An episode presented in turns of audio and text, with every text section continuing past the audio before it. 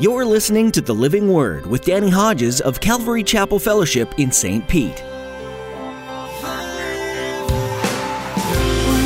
alive as we are filled with the living word. Uproot the lies so we can fully rest in your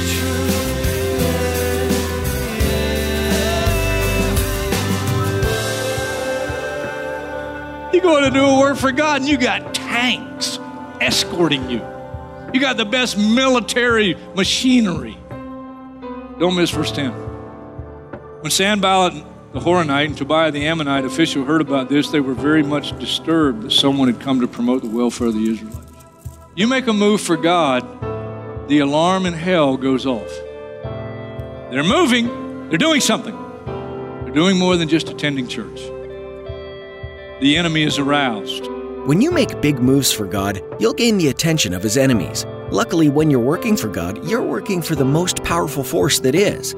Today, Pastor Danny reminds you that when you have God on your side, you have all of his strength behind you.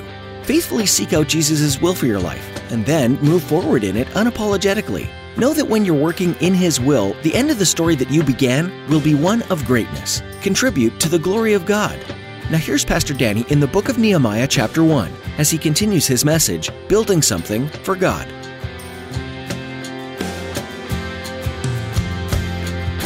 To every nation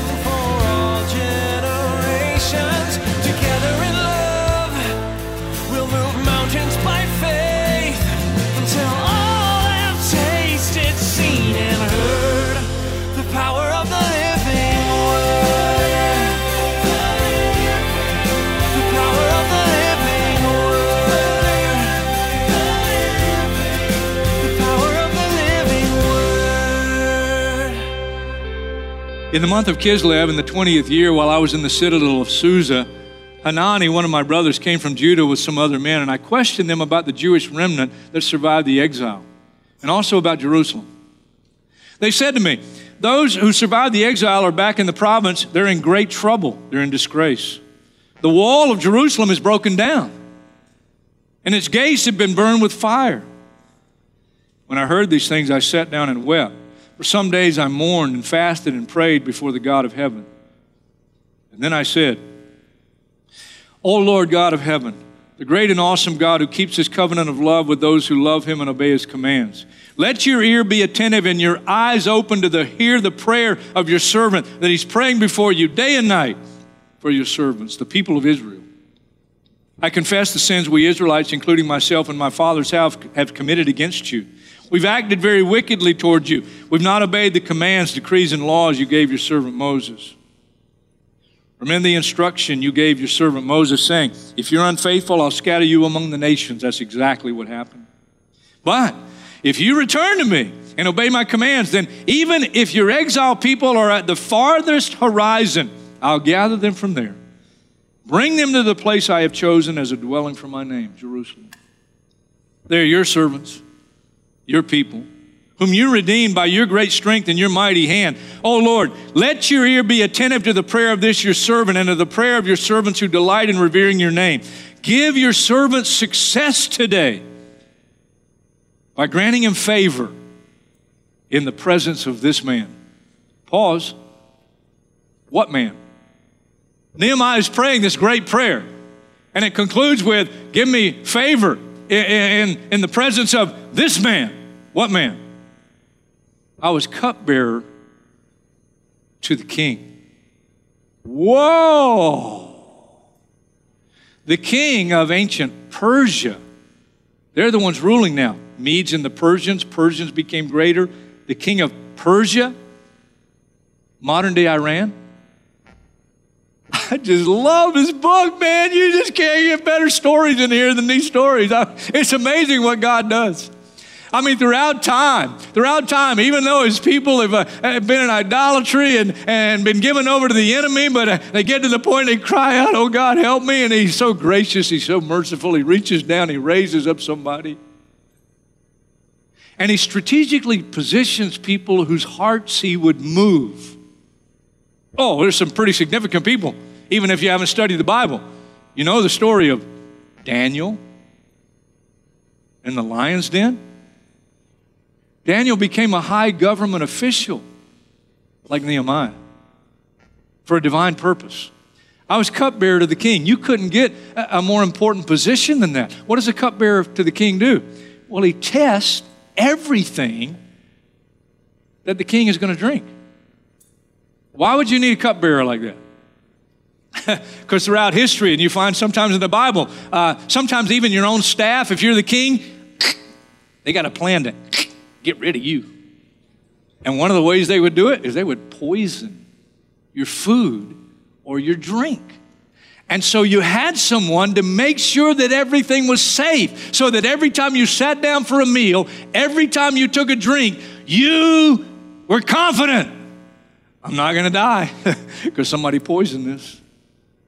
Nehemiah is cupbearer to the king of ancient Persia. Still awake? Chapter 2. Oh man, this is good.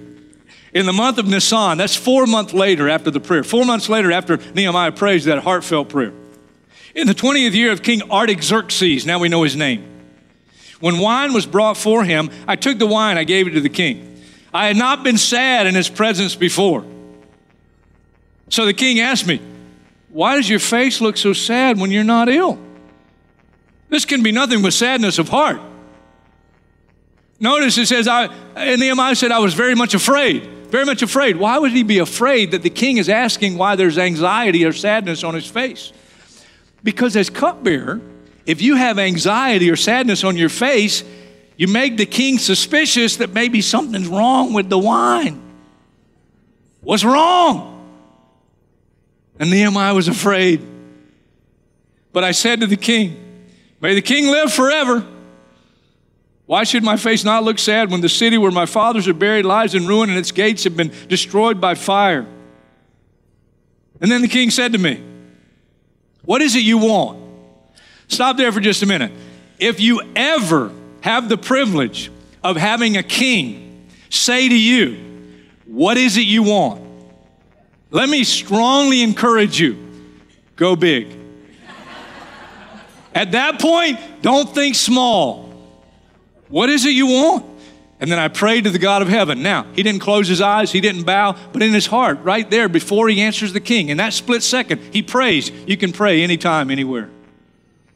And I answered the king. If it pleases the king and if your servant has found favor in his sight, let him send me to the city in Judah where my fathers are buried so that I can rebuild it. And then the king, with the queen sitting beside him, asked me, Well, how long will your journey take? And when will you get back? Now, I got to fill in some detail without turning to the scriptures because we don't have the time. But if you'll trust me, I've checked out the scriptures and I can tell you from the scriptures how long Nehemiah asked the king for a leave of absence. You know how long it was? 12 years. Let me go back and rebuild my homeland in the city there. How long are you going to be gone? It'll only take about 12 years. It pleased the king to send me. So I set a time 12 years. I also said to him, He's not done asking. If it pleases the king, may I have letters to the governors of Trans Euphrates so that they will provide me safe conduct until I arrive in Judah? And he's not done asking. And may I have a letter to Asaph, keeper of the king's forest, so he'll give me lumber to make beams for the gates of the citadel by the temple, and for the city wall, and for the residence I will occupy? Wow. Give me enough materials, would you, King, to build everything, and I'm going to be gone long enough. I got to build my own house too. Give me enough for that. And because the gracious hand of my God was upon me, the king granted my request. So I went to the governors of Trans Euphrates and gave the, them the king's letters. The king had also sent army officers and cavalry with me. How cool is that, man? You're going to do a work for God and you got tanks escorting you. You got the best military machinery. Don't miss verse 10. When Sanballat the Horonite and Tobiah the Ammonite official heard about this, they were very much disturbed that someone had come to promote the welfare of the Israelites. You make a move for God, the alarm in hell goes off. They're moving, they're doing something. They're doing more than just attending church. The enemy is aroused. Nehemiah at night gets on a horse, he rides through the city, he surveys the situation, assesses the needs, and then he goes to the people. He says in verse 18, I also told them about the gracious hand of my God upon me and what the king had said to me. In other words, hey, we got all the resources we need. We just need one more thing. Are you willing to do something? Are you willing to put your hand to the plow? Are you willing to get to work? And they replied, Let's start rebuilding. So they began this good work. But when Sanballat the Horonite, Tobiah the Ammonite official, and another one now, Geshem the Arab, when they heard about it, they mocked and ridiculed us. What is this you're doing? Are you rebelling against the king? And they answered, The God of heaven will give us success. We as servants will start rebuilding. But as for you, you have no share in Jerusalem or any claim or historic right to it. What a story. Now, here's what you want to do when you read the Word of God, when you hear the Word of God. You don't want to just hear it. You want to say, oh, how does that apply to me? What, what does that mean for me? I look at Nehemiah, what a leader. And Nehemiah not only prayed, he got involved. It's one thing to pray, but he was willing to get involved. And he was li- willing to leave a prominent, prestigious position in order to get involved. And the people were willing to work. I mean, it's one thing to have somebody, you know, get up and say, ah, let's go do it. And then everybody says, oh, you go do it. I'm a little busy. You don't understand. We're renovating our house, or we got another house, or we got, we just bought the camper. And some people's priorities are just messed up. And sometimes it's something that's not necessarily sin, but it becomes sin because it draws them away from kingdom priorities. And it can happen to any of us. It can happen to any of us so easily. The people were willing to jump in and join Nehemiah and say, Let's do it. Let's do something. Let's build.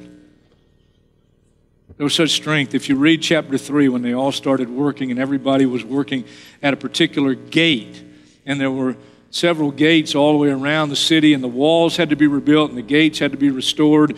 And uh, it's interesting as you go through, there's a lesson, and it's not the lesson for today, but the names of some of the gates. I mean, there are messages there. For example, one of them is the dung gate. Boy, you, you, you draw that number, you're lucky. I get, I get to rebuild the dung gate. Yeah. You know, where's that one? The nursery.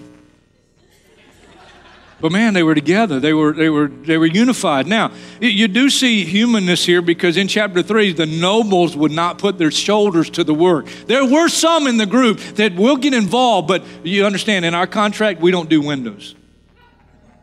The dung gate is out.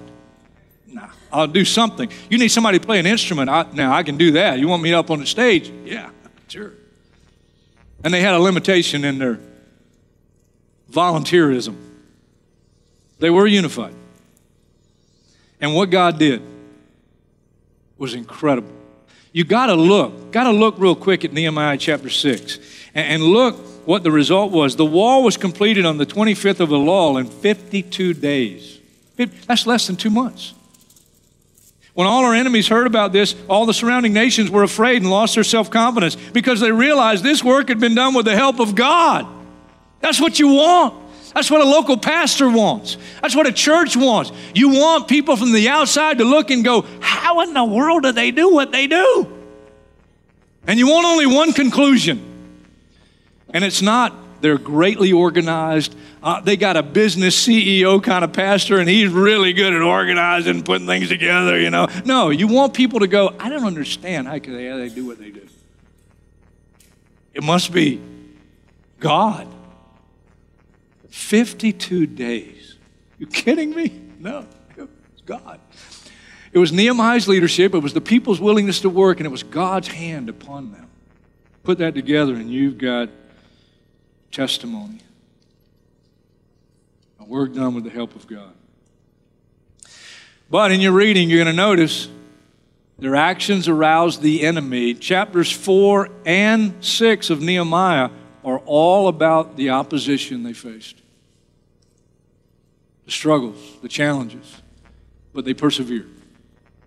They persevered despite the opposition. So, there's the message. How do I apply it? Well, that's an excellent question. You still awake? For the conclusion of class today, I've thought about this a lot, a lot, what I'm about to share with you. Because uh, my son, uh, a few months ago on a trip, uh, we were driving together, and my wife was with us, and we were sharing the driving uh, privileges. And um, he was reading this book called Simple Church, and he's telling me about the book. And so I let him drive for a while, and I was in the back seat of the truck, and I was reading Simple Church. And I read it, I did a fast read, I read the whole book, and I highlighted I highlighted things. I've recently gone back through the book, and uh, it's a book, you know, like about uh, churches and their different uh, organizational structure, strategy, etc. And I don't know if you realize that today one of the hip things for churches is to have a vision statement. A vision statement. I don't know how I made it so many years as a pastor without ever having a vision statement. Uh, but you're supposed to have a vision statement. And the happening thing now is your vision statement is three words. Three words. And if you don't have three words, you ain't in with the cool crowd. And we were trying to come up with three words, and I was reading Simple Church, and I told Jairus, how about unite, connect, serve? Unite, connect, serve. So now that we, we, we're going to hone in, we haven't decided yet what our three words are, or if we're going to actually do three words. I suggested, well, we could just say we're a community with a commission. And, but, but we'll never be successful until we get our vision statement down. It's a lot of pressure, isn't it? And I've thought about this a lot. And I thought about how do you how do you evaluate how do you evaluate biblically church members? How do you evaluate, the success uh, in God's eyes of a church? And using the Bible, I'm sorry, it's not three things; it's five things. And here's how here's how we evaluate whether people attend regularly.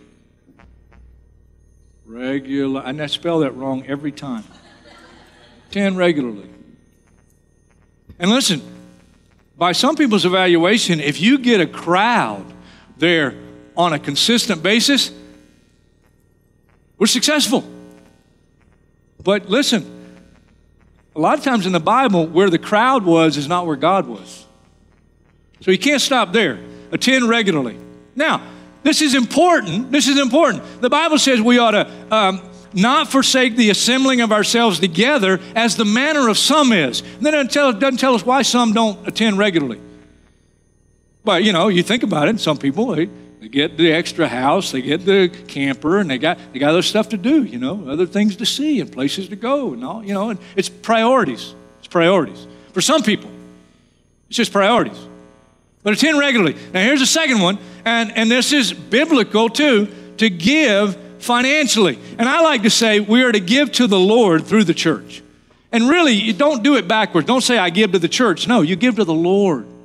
But you give it primarily through the church. There may be other Christian organizations that you help out, but we give first and foremost, we should biblically give to the Lord through the church. So, now, in my denominational heritage, man, you get these two. I grew up Baptist. All right, and I'm not knocking the Baptist. I'm just telling you from my Baptist world, you get these two, you get people coming regularly and giving faithfully, and you think, man, we're a successful church. Matter of fact, you get people giving faithfully, and uh, if the pastor looks at who gives what, the more you give and the more you give regularly, you might get a shot at being a board member just because you give money to the church. But there is a third, biblically serve practically. And some people never do this. Some people will attend regularly, they will give faithfully, and those are important things. Those are important things. But they never, ever get involved in the things that are required to make the church function week in, week out. I mean, things just for the service itself the dung gate, ministering to the children, making our parking organized, and we need that because we have no parking. I mean, all the things that, that, that are to be done week in and week out. And some people no, won't do this because, you see, it takes a commitment. And there's a level of commitment here, see? Now, there's a fourth one, and this is biblical to connect relationally. Relationally. They devoted themselves, Acts 2.42, to the teaching and to the fellowship. And the fellowship is not just hanging out and having a donut together. The fellowship, the connecting relationally, Jesus has to be the center of the foundation. Doesn't mean you can't get out and, and talk about just normal things and do fun things, but Jesus better be the center of all, all of it. Connect relationally. And you connect relationally because John tells us in 1 John, our fellowship is with the Father and with one another with his son Jesus Christ and with one another. So there it is our relationship with God, our relationship with one another. And we're to minister to one another. You want to connect relationally in such a way that when you have a need, Jesus, through his body, the church, can reach out and touch you. And Jesus wants to touch some people in the church, and he can't get to them because the only way he can get to them is through relationships. We are the body of Christ. We're the body of Christ. You want to connect relationally so you can be a minister and so you can get ministered to. So that if you don't show up here, if you don't show up, somebody is concerned about you. They're not looking to lord it over your life, but they're looking to minister and to be Christ for you and you for them. And I can't tell you over the years as a pastor how many pastors I've talked to and how many church members in different churches I've talked to, they never get here. They never connect relationally. And they lose out, and the church loses out. And let me tell you a good thing these two go together. Serving practically feeds connecting relationally because you get involved in serving practically and you will develop relationships. So, this one is a great one to do because it it gives you this one in time. As you serve practically, you connect relationally. Now, there's one more, and I'm going to close. One more. And this one, pastors have no control over. They don't, don't have control over any of this, really. But the desire is that we would witness in the world powerfully. Now, I believe if you're doing these things and the church is spirit filled and word based, or if you're doing these things, you're going to grow spiritually. And in growing spiritually, you're going to make a difference in your world. You're going to become a witness. And the church as a whole, just like Nehemiah and the people and the work they did, the, the people outside, even the enemy, said, This is God. And there was a witness in the world just because of the thing that we were doing together.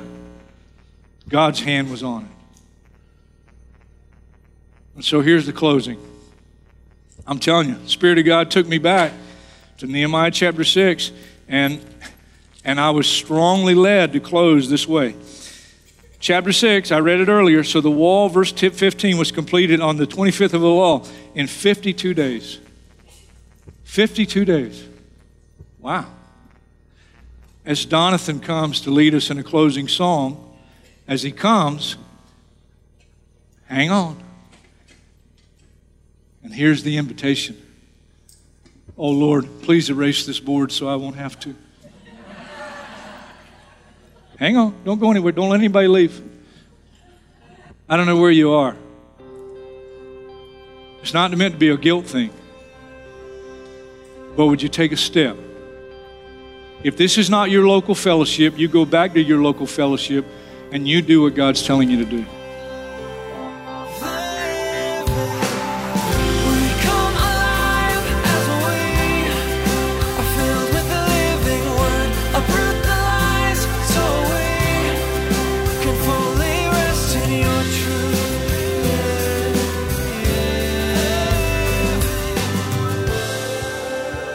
For joining us today on The Living Word. Pastor Danny's study Gleanings from the Old Testament will continue next time, so be sure to tune in again. Through this study, you'll meet a variety of characters, some strong in their faith and others not, some who seem to have a massive role in society and others who only have a minor part to play. Each person and each situation have a valuable lesson for you, though, and it's worth your time and attention. You can and should learn from their triumphs as well as their failures, and you can take comfort in the one that they all served your Creator, God Himself. You also have the privilege of seeing the future that they had yet to know. You have the rest of Scripture to dig into as well. Today, we encourage you to read again the passage that Pastor Danny taught on, or turn to another part of the Bible. You won't be disappointed. and God has plenty to tell you on every page of Scripture. It truly is the living Word.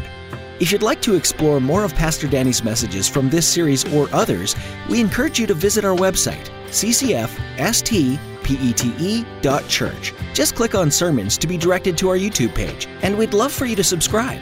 When you do, you'll be notified by email every time we post a new message. That website, one more time, is ccfstpete.church. That's all we have time for for today. We'll continue walking through the Old Testament next time, right here on the Living Word.